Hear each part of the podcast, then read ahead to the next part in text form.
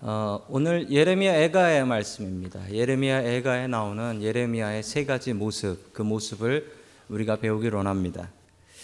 예레미야 애가를 좀 이해하시려면 이스라엘의 역사를 잠깐 좀 살펴보실 필요가 있겠습니다. 화면을 보시면 이스라엘의 역사가 나오는데 이스라엘의 왕이 처음 생겼던 게 사울 왕이었고 그리고 다윗 왕이고 세 번째가 솔로몬 왕입니다. 세 왕이 있는데 이 세 왕이 있을 동안은 이스라엘이 한 나라였습니다. 그런데 솔로몬의 아들 르호보암 때문에 나라가 두 쪽으로 나뉩니다. 북이스라엘과 남유다. 북이스라엘은 12지파 중에 10개 지파가 참여를 했고요. 남유다는 12개 지파 중에 2개 지파가 참여한 아주 작은 나라가 되었습니다. 자, 기원전 722년에 북이스라엘은 아시리아에게 멸망을 당했고 남유다는 586년 약간 뒤죠. 586년에 바벨론에게 멸망을 당해서 지구상에서 없어져 버렸습니다. 예레미야는 이 남유다의 선지자였고 남유다가 망하는 것을 보았던 그런 선지자였습니다. 슬픔의 선지자고 눈물의 선지자라고 합니다. 그렇지만 우리가 이 예레미야를 통하여 정말 많이 배울 것들이 있습니다. 오늘 예레미야의 모습을 배우고 또한 그 모습을 나의 모습으로 배울 수 있는 저와 여러분들이 될 수 있기를 주님의 이름으로 간절히 축원합니다. 아멘. 아, 첫 번째 하나님께서 우리에게 주시는 말씀 열심 있는 사람이 되라라는 말씀입니다. 여러분 우리는 열심히 있는 사람이 되어야겠습니다. 왜냐하면요, 여러분 우리가 왜 열심 있는 사람이 되어야 하냐면 하나님이 열심 있는 분이시기 때문에 그렇습니다. 여러분 하나님이 얼마나 열심히 있는 분이신지 여러분 하나님께서 우리를 먼저 사랑하셨지 그것도 열심히 먼저 사랑하셨지 우리가 먼저 하나님을 사랑한 적은 없습니다.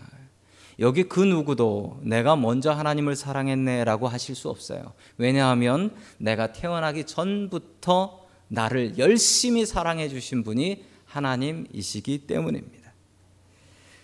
예레미야는 열심히 있는 선지자였습니다. 그는 하나님 하나님의 말씀을 백성들한테 전할 때 그냥 전하지 못하고 울면서 전했다고 합니다. 눈물을 흘리면서 전했다. 그래서 이 예레미야 선지자는 별명이 눈물의 선지자라고 이야기를 합니다. 눈물을 흘리는 이유는 여러분 사랑이 있어야 눈물이 흐릅니다. 상대방을 사랑하는 마음이 있어야 그 예언의 말씀 그렇게 하면 안 된다라고 조언을 해줄 때 눈물이 나는 거예요. 사랑하는 마음이 없으면 이 눈물이 나지 않습니다. 예레미야는 눈물을 흘리며 자기 백성들에게 그렇게 살면 망하고 죽습니다라고 이야기했지만 백성들은 그의 말을 듣지 않고 오히려 그에게 수많은 고통을 줬습니다. 예레미야는 하나님의 말씀을 전하다가 감옥에 갇히기도 했고요. 감금을 당하기도 했고 물구덩이에 빠뜨렸어요. 그런데 참 은혜롭게도 그 빠진 물구덩이에 물이 없었네요. 물이 없었어요. 가뭄이라 물이 없었어요. 그래서 살 수 있었습니다. 그는 자그마치 이런 선지자 생활, 이 박해의 생활을 50년이나 했어요. 50년. 결혼도 안 하고 50년이나 하나님의 말씀 증거하는데 애를 썼습니다. 여러분, 왜 예레미야는 이렇게 살았을까요?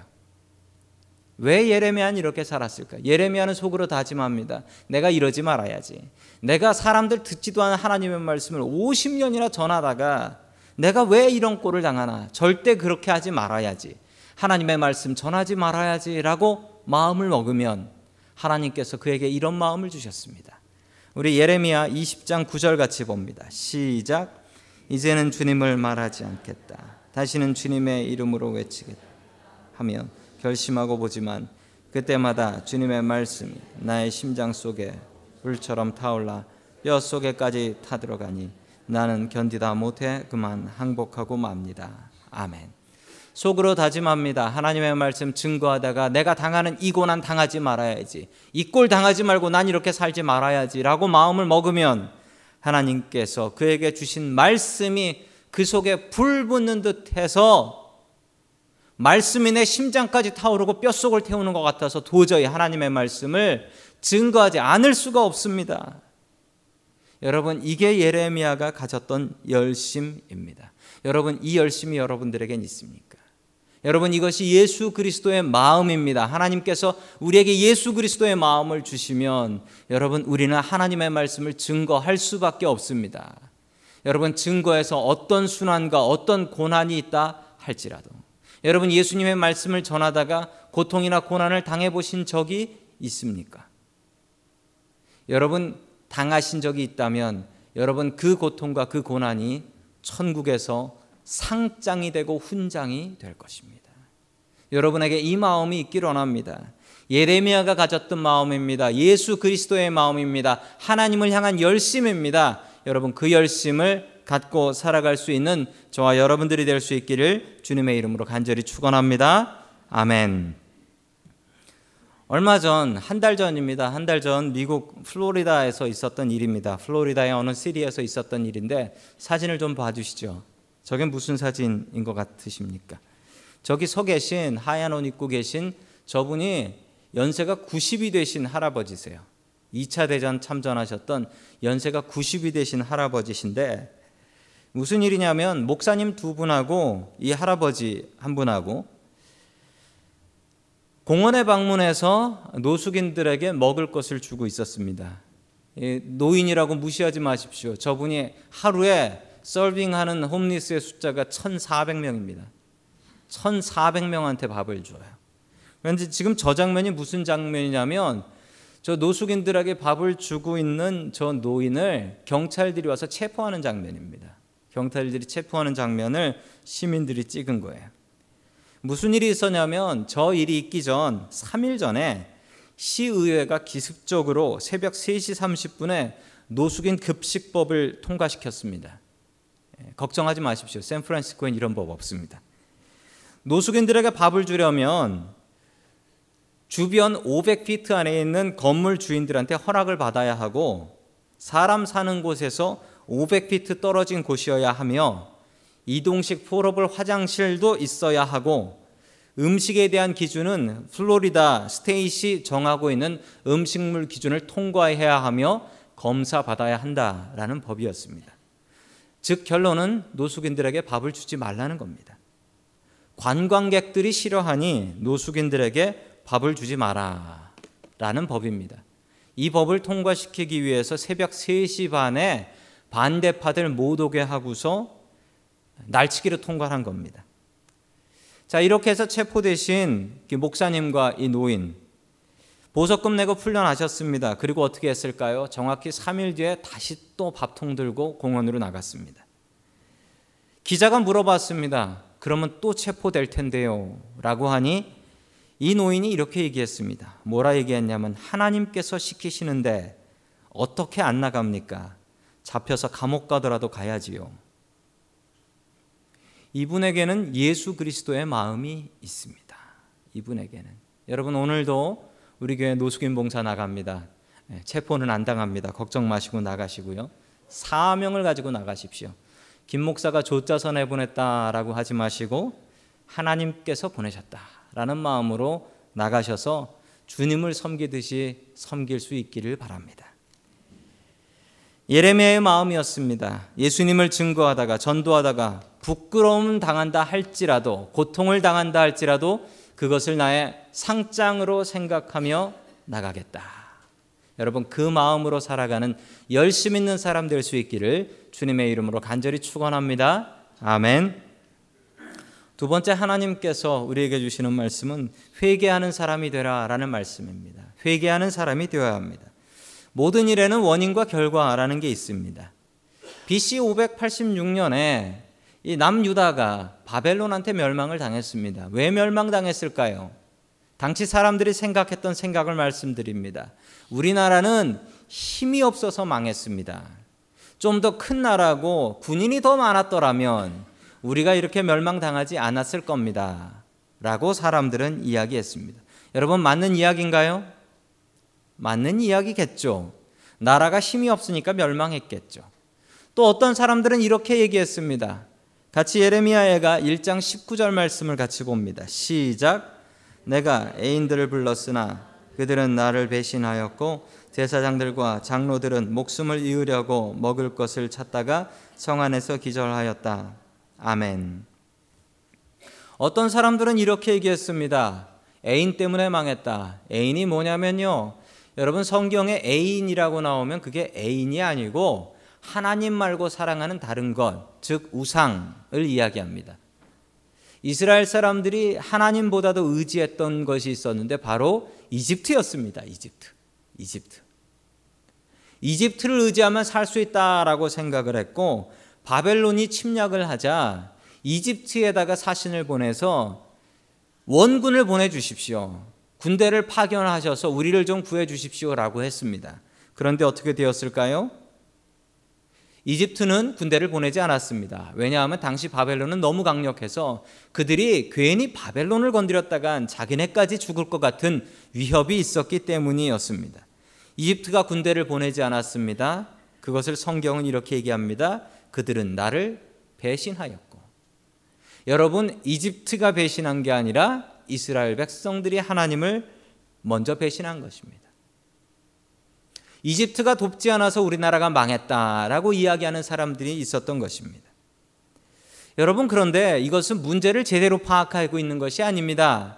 여러분, 이스라엘이 남유다가 왜 망했냐면 하나님 의지하지 않고 우상 숭배해서 망했습니다. 성경은 분명히 그렇게 이야기합니다. 그러나 그 당시의 사람들은 다른 생각했습니다. 우리나라가 힘이 없어서 이집트가 돕지 않아서 그래서 이 나라가 멸망했습니다. 라고 이야기를 했습니다. 여러분 한국이 한국 전쟁 때 어떻게 살아남을 수 있었습니까? 어떤 분들은 미국 덕분에 살아남았다라고 이야기하는데 여러분 그건 틀린 말입니다. 여러분 미국 덕분에 산 게 아니라 하나님 덕분에 산 겁니다. 하나님께서 들어서 쓰신 거지요. 여러분 이집트가 배신해서 멸망한 게 아닙니다. 이스라엘 사람들이 하나님을 배신해서 멸망한 것이 맞습니다. 계속해서 우리 예레미야 애가 1장 8절의 말씀을 같이 봅니다. 시작. 예루살렘이 그렇게 죄를 짓더니 마침내 조롱거리가 됐구나. 그를 또 모두 그 벌거벗은 모습을 보고서 그를 업신여기니 이제 한숨 지으며 얼굴을 들지 못한다. 아멘. 죄 때문이라고 합니다. 죄 때문에 멸망했다. 다른 사람들은 이집트가 안 도와줘서 우리나라가 힘이 없어서라고 얘기했는데 예레미야는 믿음의 사람이라 제대로 된 원인을 봅니다. 예루살렘이 죄를 지어서 그 죄 때문에 하나님이 벌하셨구나. 여러분, 이게 정답입니다. 하나님께서 바벨론을 매로 쓰셨습니다. 매로 쓰셨지 바벨론이 하나님 나라는 아니었다니까요. 바벨론은 그러고서 멸망해서 없어져 버려요. 하나님께서 이집트를 막으신 겁니다. 벌 주시려고. 여러분 정말 인정하고 싶지 않지만 하나님께서는 때로는 우리에게 벌 주시는 하나님이십니다. 하나님은 우리를 사랑하시기 때문에 사랑하는 사람에겐 벌을 주세요. 여러분 자식들을 키우시면서 자식들한테 벌 줘 보신 적 있으십니까? 아마 있으실 거예요. 여러분 벌 주실 때 왜 내 자식한테 벌을 주지요? 여러분 내 자식한테 벌을 주는 이유는 내 자식이 옆집 자식보다 못돼서 벌 주는 게 아니에요. 왜 벌 주죠? 내가 사랑하니까 벌 주는 거예요. 내가 사랑하지 않으면 아무리 못돼서도 벌 주지 않습니다. 그 벌은 나라가 줄 일이지 내가 왜 못됐다고 벌을 줍니까? 내 자식한테 벌 주는 이유는 사랑하는 마음이 있기 때문에. 여러분 그 사랑하는 마음이 없으면 벌 주시면 안 돼요. 아이들한테도. 여러분 어렸을 적에 부모님에게 벌 받고 매 맞아 보신 적 있으세요? 영 없 는 듯한 표정을 지으세요. 모범생인 듯한. 저만 그랬나 보죠? 자, 여러분 부모님한테 매 맞을 때 덜 맞는 법과 더 맞는 법이 있습니다. 아세요? 덜 맞는 법은 무 도망가면 된다. 걸리면 더 맞죠.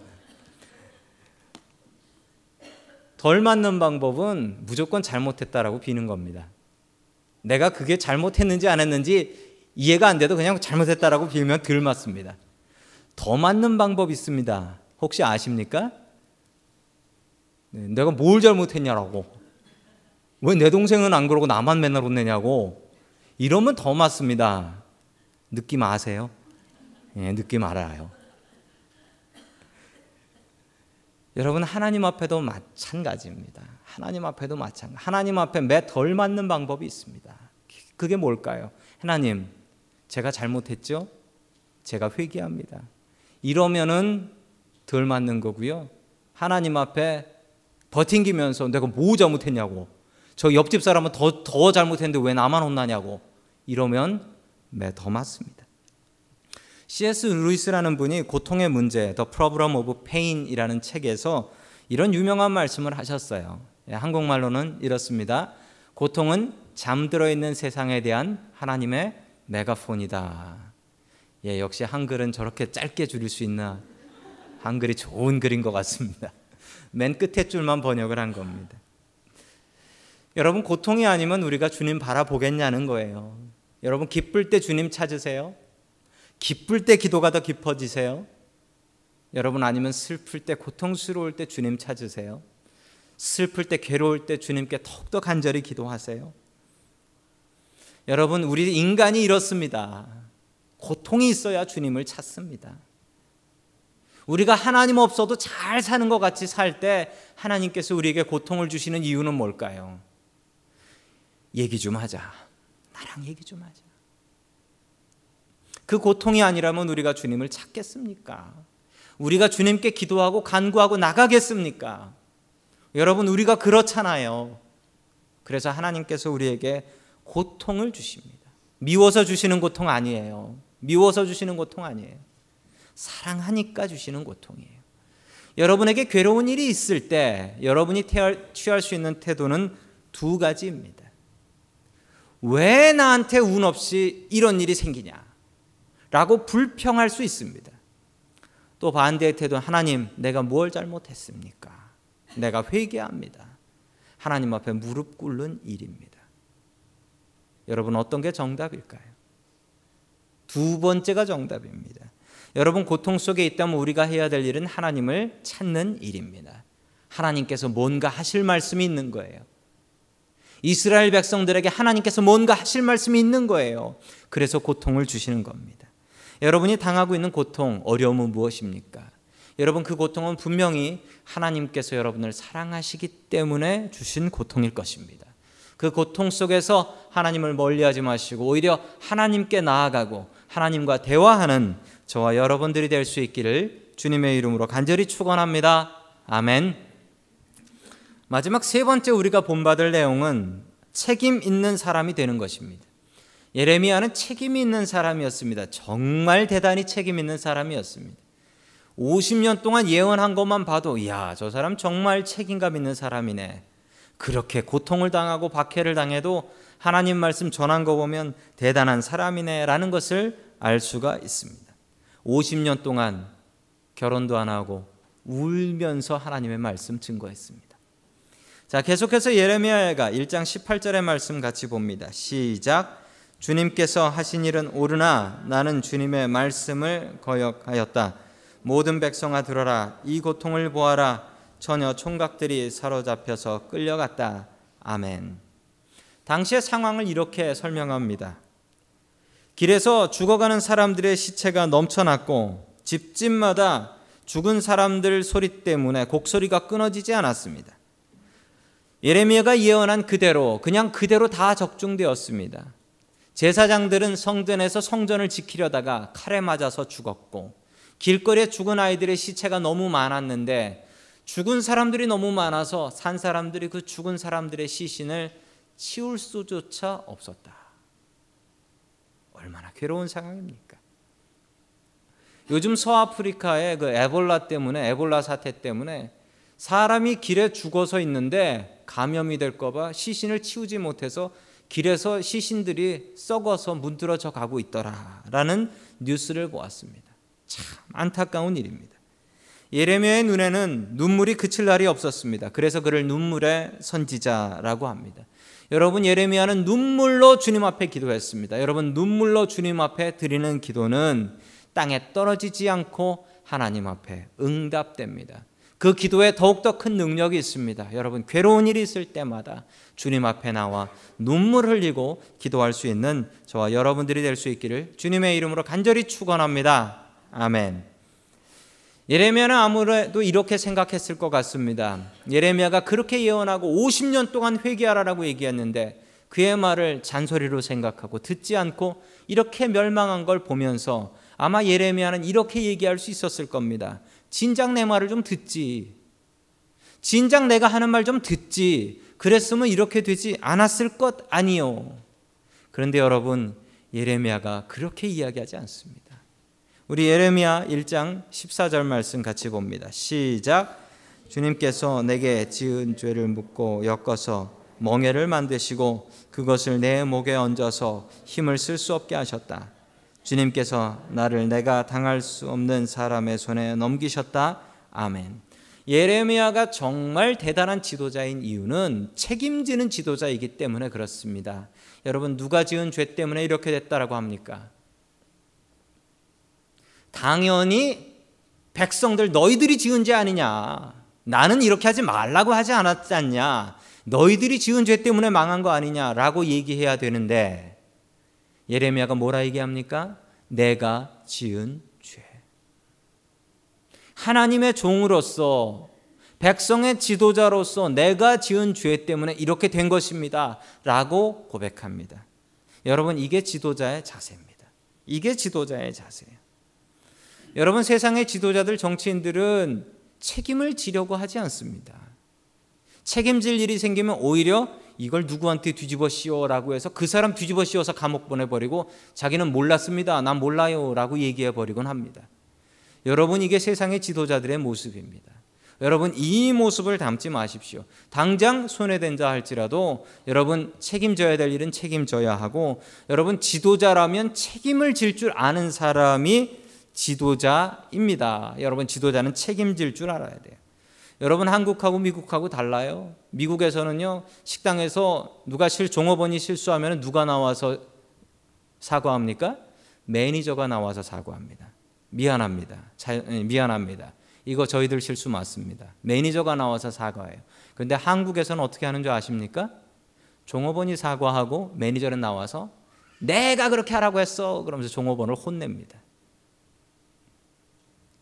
여러분, 지도자는 책임을 질 줄 아는 사람이어야 합니다.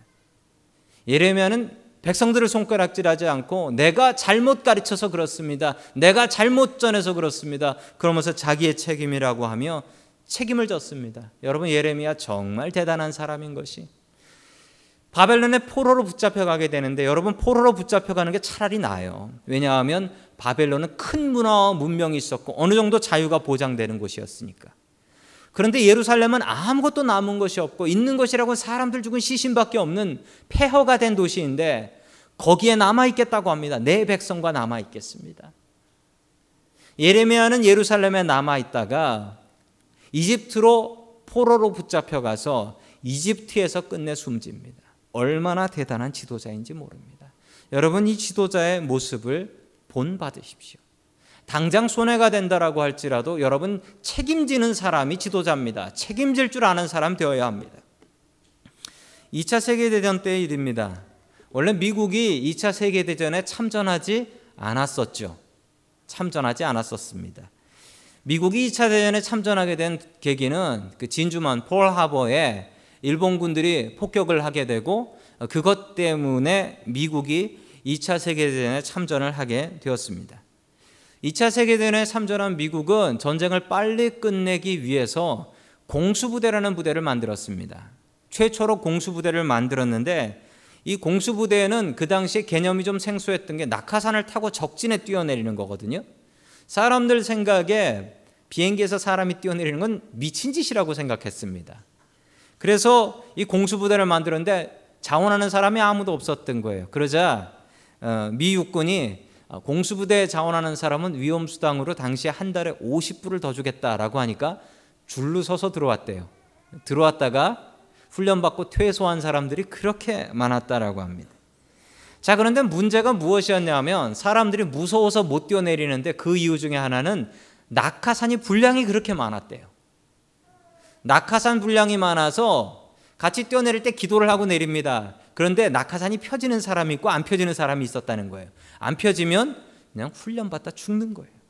훈련받다 뛰어내려 그냥 죽는 거예요. 그래서 군인들의 사기가 떨어지자 이 패턴 장군이라는 장군이 이걸 해결하기 위해서 꾀를 냈습니다. 어떤 방법이었냐면 낙하산 공장에 가서 이렇게 얘기했습니다. 여러분들이 접으신 낙하산에 이름 적으십시오. 이름 적으십시오. 그리고 여러분들 접으신 낙하산을 여러분들이 메고 여러분들이 메고 공수 훈련 받는 데 가셔서 같이 뛰어내리실 겁니다. 라고 얘기를 했습니다. 그러고서 무슨 일이 생겼을까요?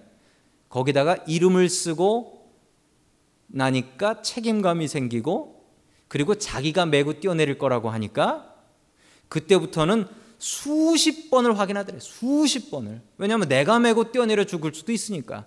전에는 대충 적고 퇴근했었는데 이제는 그렇게 못하는 거예요. 왜냐하면 거기 내 이름이 써져 있고 내가 그걸 메고 뛰어내릴지 모르니까. 고장률이 거의 제로로 떨어졌습니다. 그래서 이 공수부대원들이 믿음을 갖고 마음 놓고 뛰어내릴 수 있고 그래서 2차 세계대전을 빨리 끝낼 수 있었다라고 하는 기록이 있습니다. 여러분 책임 있는 사람이 교회에서도 성공하지만 책임 있는 사람이 세상에서도 성공합니다. 예레미야는 자기 책임 아니었습니다. 아니 50년 동안 얘기했으면 됐지 더 어떻게 해요. 그런데 죽을 때까지 책임졌던 사람이 바로 이 예레미야였습니다. 여러분 지도자는 보스는 책임지는 사람입니다. 예레미야처럼 언제 어느 자리에서나 당장 손해 본다 할지라도 책임질 수 있는 사람 될 수 있기를 주님의 이름으로 간절히 축원합니다.